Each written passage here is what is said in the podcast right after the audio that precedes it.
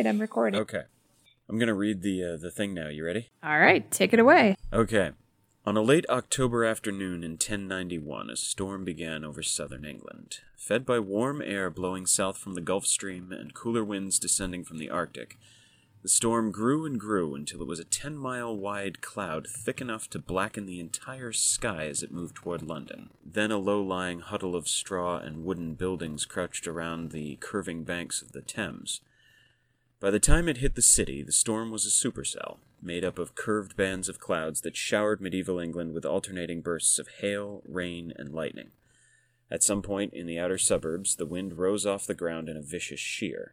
The storm had spawned a mesocyclone, and deep within the clouds a vortex had developed, with inner winds peaking at 240 miles per hour.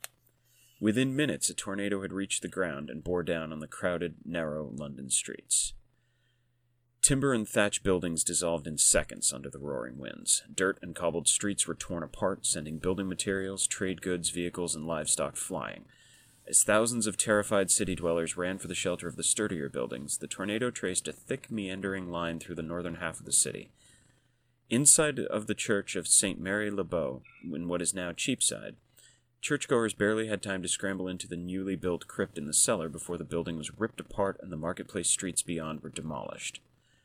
In the adjoining residential district, the roaring, rubble clotted monster destroyed an estimated 600 buildings before meandering into the Thames. There, it blew apart the wooden London Bridge along with myriad wharves, piers, and fishing boats before dissipating as suddenly as it had formed.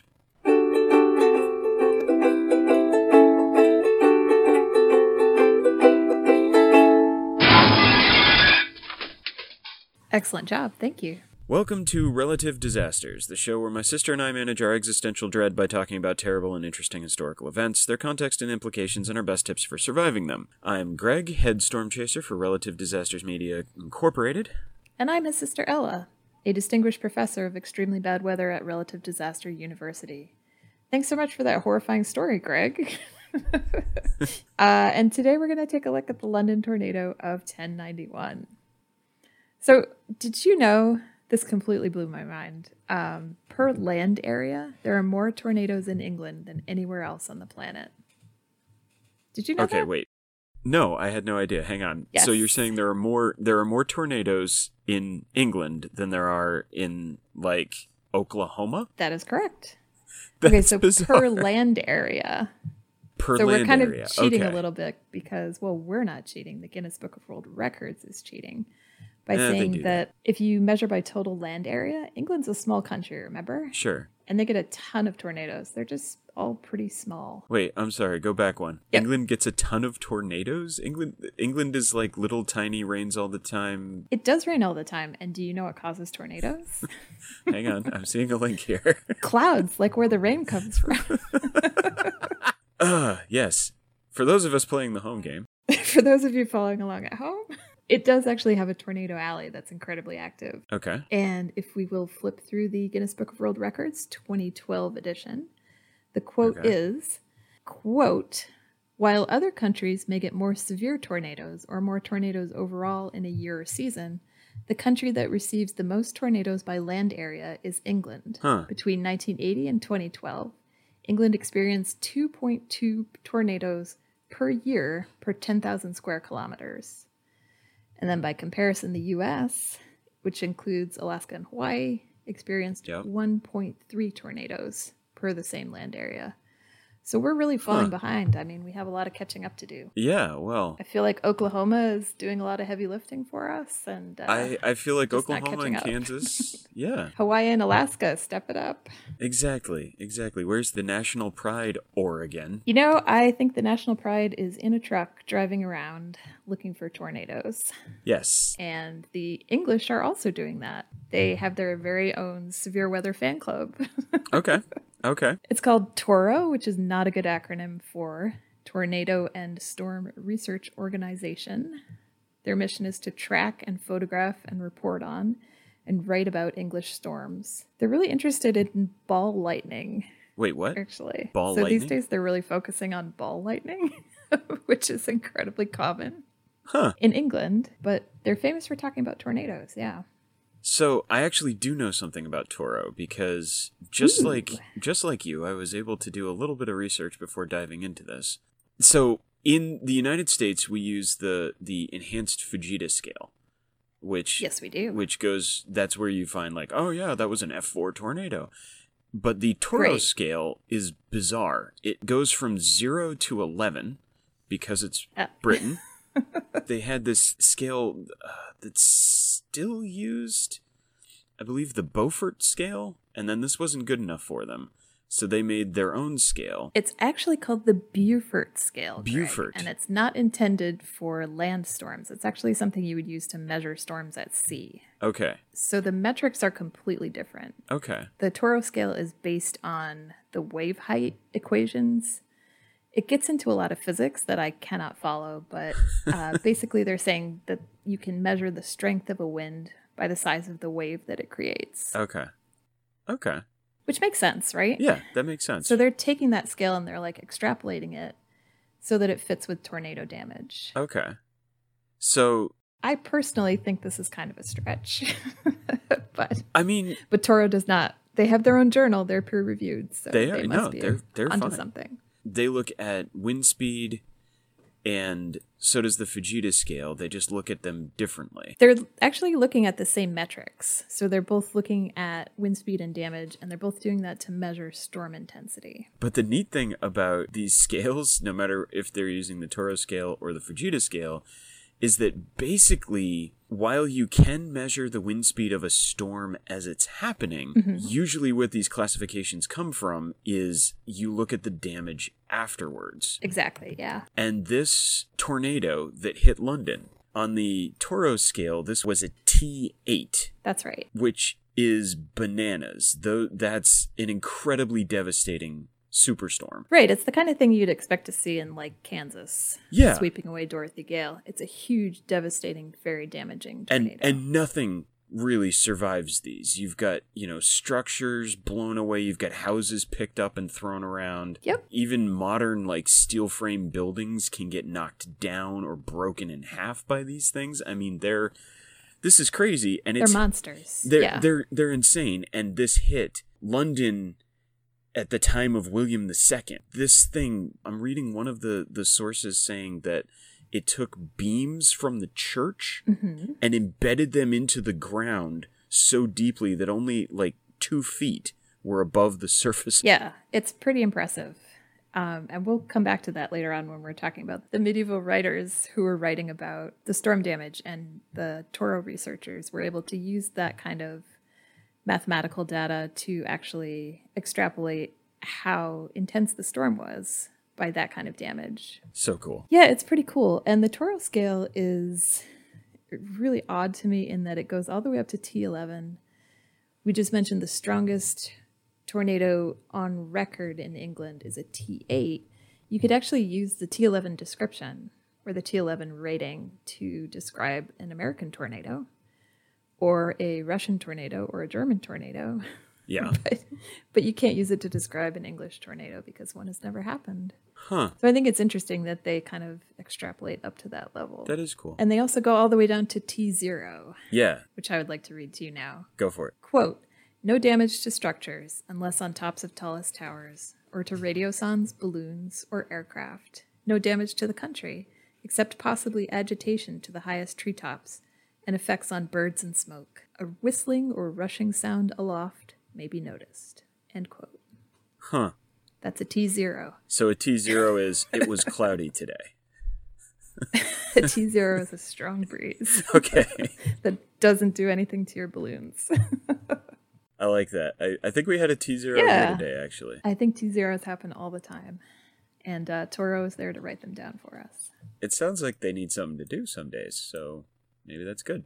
I mean, don't we all? Uh, Yeah. You know, you didn't just go out there and walk around on a windy day. You went out there and walked around in a T zero tornado and you lived to tell the tale. Guys, guys, I just survived a tornado. Yeah, T zero, T zero, no big. And you have to remember that these structures that we have to describe storms, that's the only thing we can really use. Like Ted Fujita, when he developed his skill, developed it by flying over tornado paths. Like long after they had passed. He would fly over and take pictures of the damage that they caused. Okay. There's really no way you can be on the ground, like holding up a windsock and an anemometer.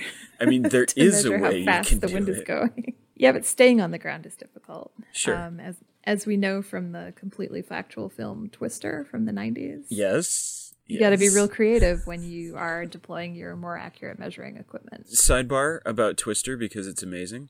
Uh, when Bill Absolutely. when Bill Paxton passed away a few years back, um, a group of tornado watchers went out and did like a tribute to him chasing after tornadoes. How did they do that though? Did they like chase a tornado and yell, "Bill, this one's for you, Bill"? I can only assume. Did they name a tornado Bill Paxton? Okay, all right. So in 2017, after Bill Paxton passed away, Did they drive around in a pattern that spelled out Bill Paxton on the weather radar? a bunch of storm chasers out in Tornado Alley. So we're talking, you know, very north of Texas and then upwards for a bit.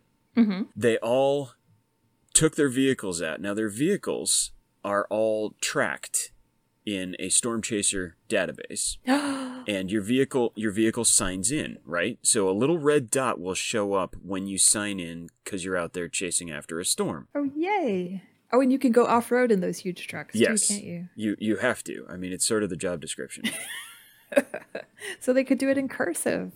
Well, they didn't though. But what they did was they went out there and they they they put the initials B and P, stretching miles and miles. It took hundreds of them. The B and P initials stretched from about halfway through Kansas through halfway through Oklahoma. Amazing. It's pretty cool. That is pretty cool. And I hope they do the same thing for Helen Hunt when she passes away. Oh my gosh! God yes. forbid. And H's are easier to make than I mean B and P have those rounded edges, so Yeah, you could do it in cursive. It would be beautiful. you could. All right, so that's that's and sidebar over. Sir Helen Hunt, thank you for showing us the way. Thank you. Thank you.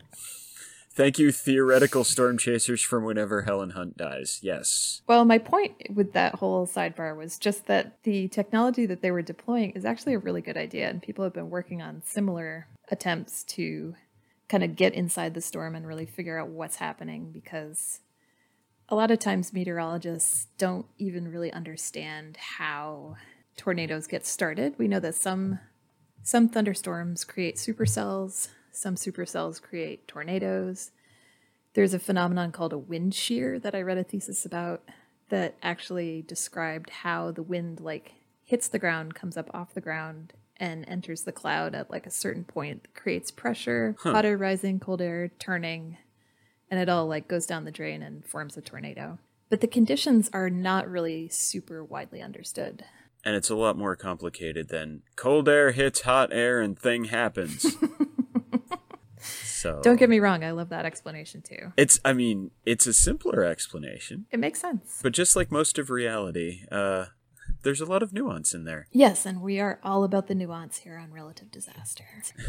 I mean, I really like to think of graduate students sitting around in some lab somewhere watching Twister seriously and going, hey, what we need to do are create tiny little balls like they do in Twister and then drive them out into a storm and release them, but they have to have wings on them. Okay. I just really like to think about people watching Twister Seriously. critically Yeah. As a meteorology graduate student. I I think more people should. This should be all right. So we we're gonna put this It is forward practically now. a nonfiction book. yes, this is a I'm film. sorry, that was an interesting sidebar, but we have reached the end. This is a film that needs to be studied now. We need to. Uh, this needs to be part of the curriculum, at least here at Relative Disaster U. So So, I just want to reiterate one more time that this way we have of approaching tornadoes is really new. So, Ted Fujita was working on describing tornadoes in the 70s. okay, Uh, Toro has been around. They're almost kind of competing. okay, So, the guy who started Toro was a writer who had some ideas that kind of contradicted Fujita's findings. He developed his own theory, he developed his own journal. Um, and then, kind of off and on over the years, they've been kind of sniping. Oh no. Meaden thinks that Fujita has a grave theoretical weakness, which I was not able to read more about. I was really disappointed. That's yes, we need to know that. And I want I want if somebody's going to be throwing shade in the meteorological community, I need to know somebody needs to spill the tea here. Especially at Ted Fujita, who's like the most world famous tornado expert. Yeah. So if you're going to throw shade, don't put it in the abstract and then put the paper behind a paywall, Toro. Thank you. Anyway, Anyway, um, so if you think about tornadoes, they are just not that visible. It's not like like a lightning storm that you can kind of see in the distance and you know it's coming nearer, or a or a hurricane. hurricane that moves really slowly. Yep. Uh, so we have these ideas about what tornadoes look like, but a lot of times they're not very visible. So they're inside storms that have a lot of rain in them, um, sometimes lightning, sometimes hail, and they also carry a lot of debris.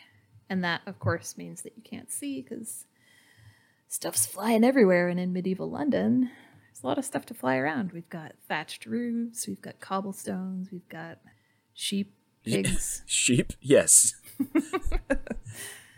dung. Yeah, there would have been a lot of Goes dung. through a marketplace. There's going to be cabbages, trees, etc. So it's a big, like, dirty storm, and it's loud. Yeah. so you can hear it, but you can't always see it. When we look at historical accounts of tornadoes, a lot of times we're looking for certain keywords in those histories. We're looking actually for the word whirlwind Okay. or devil. They're sometimes called weather devils. Ooh. And they're also frequently called hurricanes. They're almost never called tornadoes. Right, because- interesting. The word tornado wasn't in common use, especially back in 1091, right? Well, it was for sailors. Sailors were using it to describe water spouts. Oh. which are ocean going tornadoes. Oh, we can't even get into that, but they're super fascinating. It's the same kind of storm, only instead of sucking up dirt, cows, people, It picks up water. animals, it picks up water. So those you can actually see very clearly, and they're very, very beautiful. They just look like long gray snakes. They're super powerful. They don't last long. They don't really injure people, Okay. but they have been kind of implicating in historical sinkings where ships just kind of up and sank for no other reason. Okay. Well, that and, you know, Kraken. Right, Kraken. it's always Kraken. so uh, when you look at these descriptions, uh, there's one account of an event near Scarborough, which is kind of in England's Tornado Alley. Okay. And that's a few hundred years later. But it's described as a giant black horse that's leaving huge circular scars on the ground. What? Well, the writer understands that as a tornado because he's looking at the way a horse and a plow throw up like a wedge shaped dust cloud. Okay. So he's saying from that description and from the description of huge circular scars on the ground, he's looking at that and saying, okay, well, we know we're in an area where tornadoes happen, so this was probably a tornado. So what we basically have is the historical view of these things because they didn't use the word tornado were a lot cooler than what we have now. Exactly. Okay. They're just like, hey, this amazing thing happened. Here's what happened. It was obviously a demon descending from the sky. Um, but, you know, it was this shape, it made this noise, and it made this kind of damage. So, you know, a couple hundred years later, we can look back at that and say, oh, I know what that is. It's a tornado. Cool. In the more recent past, like in uh, the 1860s, we're starting to see people who are almost like prototype storm chasers. Okay. So there are people who are like, they know they should be inside because there's thunder and lightning. It's a huge storm. There's a ton of hail. The wind is roaring. But then, like, you can see something coming closer. It's snapping trees. It's carrying away chimneys and roof tiles. It's uprooting elm trees. It's leveling farm buildings and cottages. This one recorder stands in his kind of farmyard and watches the wind pick up cows and wagons from their field and put them down in the middle of a nearby pond. Wow. Yeah, no report on how damaged they were. Poor cows. I was going to say, hold on. but are the cows okay? It is unclear. It would be, unfortunately. yeah. 'Kay. But they are very clear about how many roof tiles were torn off and damaged, how many were salvageable. Well, they had to file their The insurance cows claim. were not sure. Exactly, they had to file their insurance. So you know, we can kind of see that tornadoes are not always described as accurately as Ted Fujita in his airplane would like us to. which is unfortunate. Yeah, it's unfortunate, but they're super cool. Exactly. And once you read through a bunch of these historical accounts and you start looking at these older accounts, the ones that are associated with the 1091 yep. tornado, which they're calling a hurricane, I have it here as the violent whirlwind as Florence of War. Worcester. Yep. You have to remember also that it occurred when writing and historical record keeping was pretty spotty. Like there was no one out there giving best practices for writing down accounts of violent storms. or writing down anything. Right, exactly. like the Domesday Book was brand new when uh, when these guys were writing. there just weren't many books in the British Isles. Like people were just starting to grasp how and why we want to write things down. Okay. So the reason why Toro can say this tornado is probably or definitely like a T8 event Yeah. is because we have these two near contemporary descriptions that were written around the same time and they're written by a pair of English Benedictine monks who were also historians and chroniclers and writers and probably huge gossips. Okay. They wrote some really interesting books. and they didn't live together, so they wouldn't have been hearing They wouldn't have just been. they wouldn't have been developing the the, story said. together. Right, exactly. Cool. They were either talking to different witnesses or talking to the same witness and interpreting it a little differently. Oh, can we do a sidebar about the Benedictines? Yes, we can do a sidebar about the Benedictines. They're super interesting. Go nuts. So it's a Catholic order that's been around since the 6th century. Okay. The monks all dress in black. I thought they dressed in brown. Don't they? Aren't those like the ones you see wearing the brown robes with the ropes for belts and they sing really pretty? Dude, you're thinking of the Franciscans. That's No. Friar Tuck. Yeah, the Benedictines are black. Okay. They're wearing all black. So the Benedictines are, are like the heavy metal monks. Exactly. They're hardcore. They're hardcore. Got Their it. motto is, I think it's labor and prayer. Like all they do is work and pray. It's all they do. But the ones who work on writing become really good writers. okay. So they're actually famous for writing things down. They have these libraries in their abbeys. They do all kinds of scholarly projects. They have scriptoriums that are famous. And they're famous for fact checking, which is Okay. really helpful for us. So these guys are actually talking to witnesses. They're not talking to people who thought they heard something from someone somewhere and maybe drew a picture. these are like actual eyewitnesses who are describing them. Cool. So our first description comes from William of Malmesbury. Okay. He was a monk living in Malmesbury Abbey, which is in Wiltshire. And then in his History of England, which is a very long Latin title I cannot pronounce. Okay. But we'll put it in our bibliography. You know what? I can't pronounce it, but I can copy and paste it. so, quote Churches and houses, enclosures and walls were left in heaps. Huge timbers, as long as five men, were ripped from the roof of St. Mary and lodged into the ground to a depth of six meters. End quote.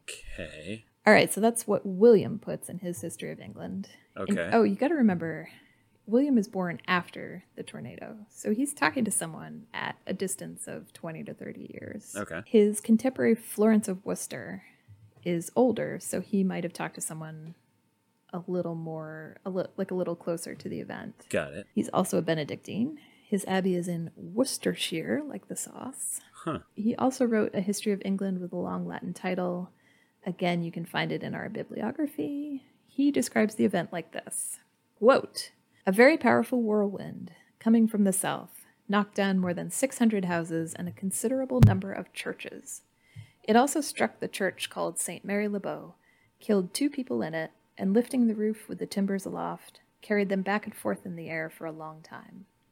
Finally, it fixed six of the timbers in the same position which they had been fixed in the roof, so deep in the ground that only a seventh or eighth part protruded, and yet they were 27 or 28 feet long. Okay. So, yeah, so you can see Florence is a, a little more detail, and he's also got some math in there. Yeah. We know this was a powerful storm because it knocked down 600 houses. Seems like an exaggeration, but a lot. Well, I mean, if they're small houses. Right, and both of those, both of those accounts reference Saint Mary Le Bow, Yep. a very famous church. It was rebuilt later by Christopher Wren. It's still there if you want to go see it, and it references the church losing its roof. And then So- the beams getting chucked into the ground. Exactly. So we know Huh. about how big those timbers would be, about how strong they would be, and about how much force it would take to drive them seven eighths of the way into the ground. Yikes. And Florence actually tells us they were 27 or 28 feet long, so we can even be more exact about that. And I don't know if this is another sidebar, but do you know how building materials are rated for tornadoes? I do not. How are building? Wait. Okay, go. I'm so glad you asked. they um they take a two by four and they fire it at a brick wall or Okay. whatever the construction material they want to test is. So if your brick wall can withstand a two by four being fired at it from a cannon, then you know it's going to be safe up to a certain wind speed. I have I have several questions. You can see this on YouTube if you want. It's super fascinating. so if I build a structure, the best way to test its ability to withstand a tornado is to put a two by four in a cannon and shoot it at the structure. Okay, I would not recommend this for a couple reasons. you would use it for testing like your concrete block or your brick or your stucco or whatever else you're deciding you want to build your house out of. Gotcha. Uh, you wouldn't fire it at houses. That would be crazy. So it's a it's a it's a three little pigs testing system. If it knocks down the straw Exactly. house, you move on to the, the sticks, and then when those get knocked down, you But move on. in to an the bricks. But in an ideal world, you want to know before you build, right? yes, yes. Okay, So that's all I got for you on the 1091 tornado. okay. Well, now that we know what happened, what we need to do now is obviously we need to dispense our best advice for time travelers. Absolutely. So I think what we need to do is for all of you out there who have set your time machines to 1091 and you want to go to London in late October, we have a few tips for you. Well, first of all, let's just talk about that is a really attractive destination. It is. There's a lot of cool stuff London there. 1091. The Vikings have stopped attacking. Yep. Okay. William II is king. He's kind of a party king. He's a lot of fun. He's embezzling money from the church to use for his fun projects. Yeah. He's got like a party infrastructure, but he's not in town. He's way up in Scotland right now. okay. So things are relatively peaceful. You don't have any craziness going on. Uh, the big plagues are a few hundred years away. Yep. A lot of fresh air. Yeah. Well, not Probably really, really because good beer. everybody's still pooping in the streets. So London There's not a lot of fresh water. no, not a lot of fresh water, and the air is going to smell rather like you know poop. Yeah, that's a good point.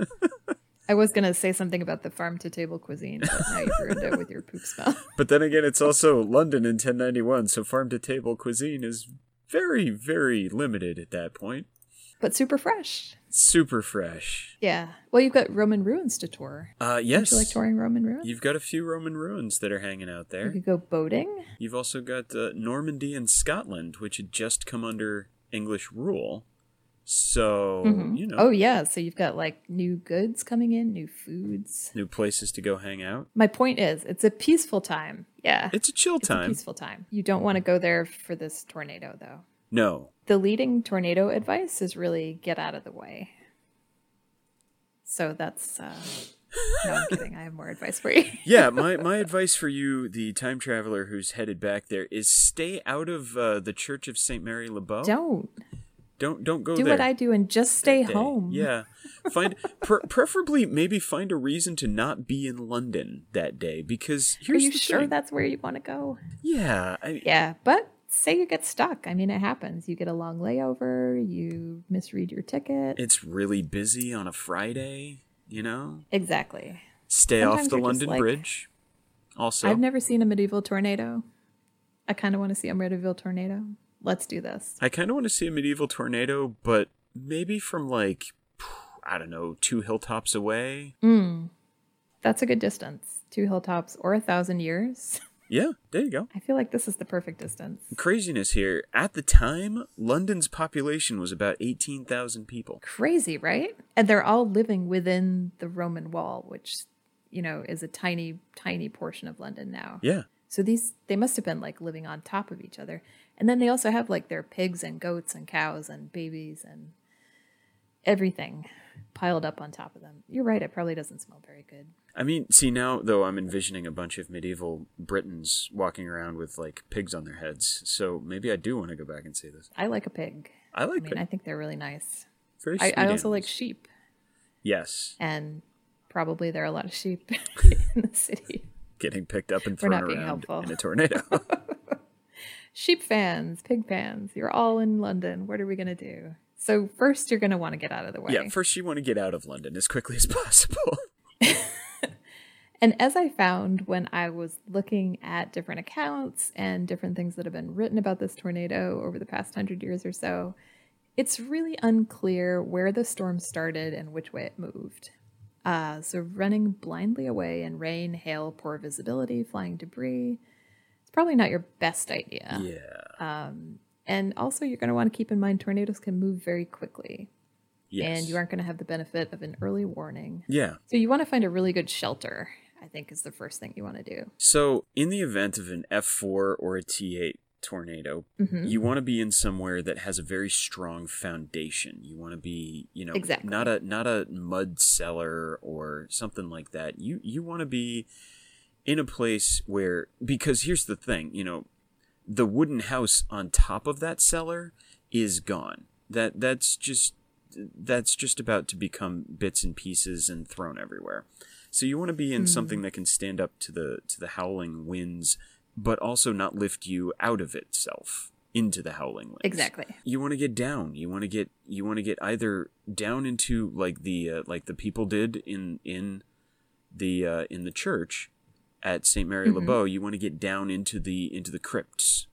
You want to get Exactly. down someplace where you are under the ground because wind has a very hard time traveling through the ground. As we know, I, I am I am a scientist. as we know, it is above the ground where the wind is worse. It's true. It's true. The wind tends to stay above the ground. So We are idiots. Yeah, also true.